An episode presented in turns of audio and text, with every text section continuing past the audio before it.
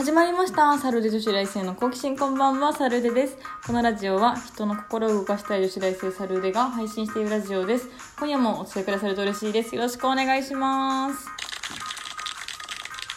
はい。友永信也さん、岩間めぐみさん、ご結婚おめでとうございます。めっちゃ嬉しい。あの、あの、どっから説明したらいいかわかんないんですけど、とにかく私、バチェラー大好きで、アマゾンプライムを最初無料お試し期間30日入ってて、で、その後も、30日終わった後も、バチェラーが見たいから、で、課金して入ってるぐらい、本当にバチェラーが大好きなんですよ。シーズン1からシーズン3まで見てて、そう、今回のシーズン3は、もう誰が見ても衝撃的な展開になってるんですよ。そう。だからこそ、やっぱりあの、今までシーズン1、シーズン2と、その、最後、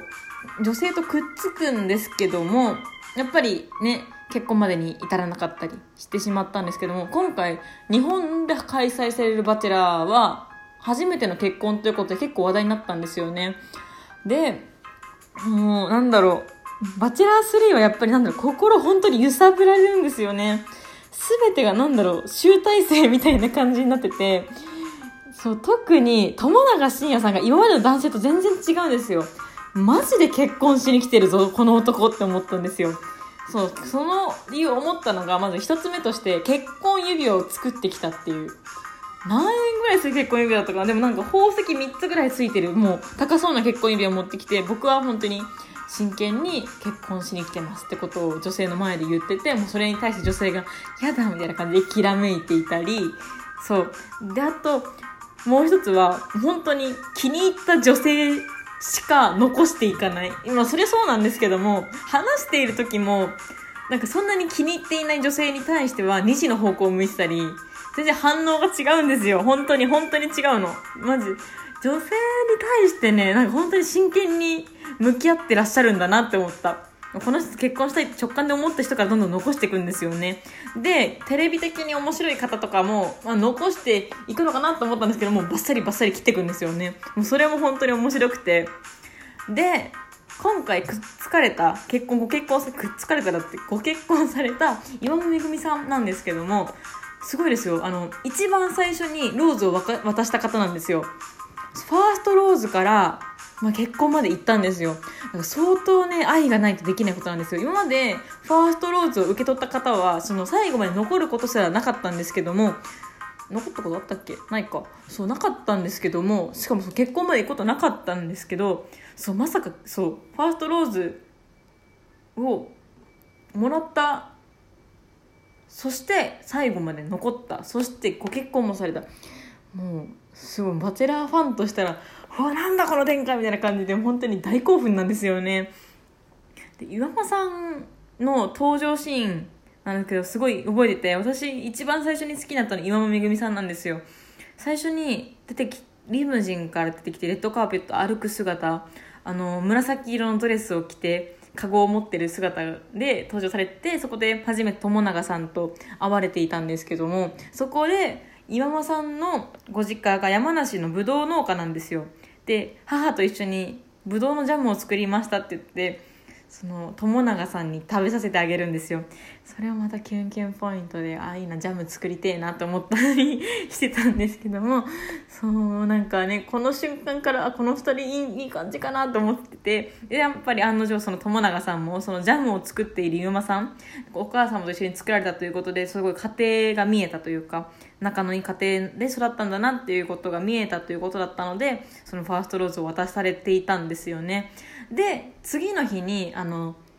そう、デートが始まるわけなんですけども、グループデートで早速岩間さんが呼ばれていたんですよ。岩間さんとか、あとその他、その参加の女性の方々で、で、グループデートが終わった後に、今から個人的にデートしたい人がいるんですけど、岩間さん一緒に二人でデートしてくれませんか？ってことで、また岩間さんと友永さんがデートに行くっていう。で、そこで、またローズを渡すんですよ。この後も旅をお願いしますっていう意味でローズを渡して、で、あの、メグ、メグのことを一生幸せにしていきたいと思ってるみたいな感じで、そこで夕日を見ながらね、バックハグで、言うんですよね。うんキュンキュンするようななんか本当に素敵だなって思う。に非日常だよね。バチェラーって。でもそこからなんですよ。めぐみさんがそこからデートに誘われなくなってしまったんですよ。そう。多分ね友永さんもそこでなんか安心してしまったのかなってまあ勝手に思ってるんですけどもデートに誘われずそうそこから34回ぐらいローズセレモニーがあってそこからまたもう一回デートに誘われてで今日メグが夢に出てきたよみたいな感じで言ってで最近どう？みたいな感じで聞いたらちょっとなんか好きかどうかわからないんだよねみたいな感じになってしまっててまあそれもね深刻な問題ですよね。そりゃね34回周りの人はデートに誘われてるのに私だけまだ1回しか誘われてない。どういうことよみたいな。あの時好きって言ってくれたじゃないみたいな感じで、まあ、めぐみさんもきっと思ったんだろうけどそこからまあ好きが分かんなくなってしまったんですよね。でそこからまたずるずるとデートを続けていってデートっていうかまあ旅を続けていってで最後ねあのそうあの私の一番大好きなシーンですね。ウェディングドレスでデートするっていう。ウェディングドレスを着て友永さんといろんな女性がグループデートしてツーショットを撮っていくっていう。でそのグループデートが終わった後にそのめぐみさんとツーショットデートがしたいってことでこのグループデートが終わった後にウェディングドレス姿のままでですよ。デートに行ったんですよ2人は。でそこであの本当にめぐみのことを大事にしたいんだってことを伝えてなんか俺はめぐみのためだったら何でもできるってことでプールに飛び込むんですよ友永さんが。えー！みたいになってめぐみも来いよってなってめぐみさんがそのプールに飛び込んだ友永さんの胸胸にあのウェディング姿でプールに飛び込んだんですよ。もうこのシーン本当に名シーンだと思うの。本当にこれ見てほしい。これはねえっとね何話だ？エピソード7だ。そう。いやー。すごい刺激的な夜をね過ごすことになるんですよねこの後。なんか別にあのなんだろうエロエロさとかがなくてただなんだろう。なんかもう本当に新婚のような空気を醸し出してるぐらい。確かこの時ねあの見届け人の今田耕司さんはいやこれ多分海外のバチェラーだったらやっとるわみたいな感じになってるぐらい本当に素敵な空気が流れててそう2人でそう一晩過ごすんですよね。で朝になって一緒になんだろう何作ったっけな？パンケーキ作ってたんだかな？確か。フレンチトーストかパンケーキ作ってたりしたんですよね。もうなんかそれも素敵な朝ですよね。なんかそれ見てて、あ、もう絶対この二人くっついてほしいなって思ったんですけども、まあそこから紆余曲折ありまして、いろいろあって最終回を迎えたわけなんですけども、この最終回ネタバレしちゃうっていうのもあるけど、見てほしいの。このリスナーの方に、バチェラージャパン。そう、アマゾンプライム30日間無料なので、そう、バチェラージャパンはね、全部で、えっ、ー、と、何エピソ、エピソード、12まであんのかな？そう。なんかボーナスとかがあるけど、すごいな。そう。エピソード12があるので、ぜひ、30日で見られると思うので、ぜひ見ていただきたいなって思います。いやー、本当に。だからいろいろあってね、ちょっとこの二人叩かれてたんですよ。年末まで。でも今年こうやって結婚となって、本当にさっきあの、友永さんと岩間さんの「新めぐの日常」っていう YouTube チャンネル見させてもらったんですけどもあの友永さんがですねその婚姻届を出しに行くまでの車の中でめぐみさんとお話しされていたのはめぐみさんがどうやったら幸せになれるかなって言った時に友永さんが笑ってくれれば隣で笑ってくれれば幸せになれるよって言っててなんて好きで劇なんだろうなって。じゃあたくさん笑わせてねみたいな感じでその2人の会話が素敵でそうやめることとか諦めることとか簡単だけど紡いでいくことは難しいことだからやっぱりそこを2人乗り越えていきたいと思うしみたいな会話をされてて本当に心から幸せになってほしいなって思いました。すいません。今日は本当に私の大好きなバチェラージャパンについてお話ししてしまったんですけども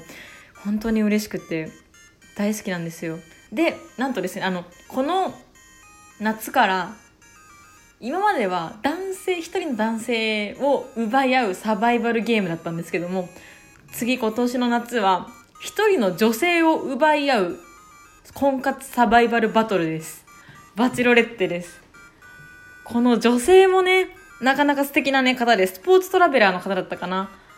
名前忘れちゃったんだけど、ごめんなさい、ごめんなさい、名前忘れちゃった。うん、ごめんなさい、思い出せない。そう、その女性を、一人をめがけて、もう婚活サバイバルしていくっていう、男性の、男性がね、バチバチバトルしするんですよ。これもまた楽しみですよね。で、私、男性陣一気に見たんですけども、あの、中でもね、やっぱり一番印象に残ってる方がいらっしゃって、あのね、これ え、言っていいのかな？言うん、まあ、そっか、ネタバレじゃない限り言っていいいいかな。あの、アラサーチェリーボーイの方がいらっしゃるんですよ。この人すごいパワーワードすぎて、ちょっとすごい気になっています。ぜひあの、バチェロレッテ、バチェラーのインスタグラムなど、あとツイッターとか YouTube も載っていますので、ぜひ、もしね、気になる方がいたら、バチェラージャパン見ていただきたいなって思います。多分、バチェラージャパン見た後にテラスハウス見たらちょっと満足できない体になると思うので、本当に、うん、いい番組ですよ。面白いので、ぜひおすすめしたいと思います。はい。では、本日はここまでです。それでした。バイバイ。バチェラー見てね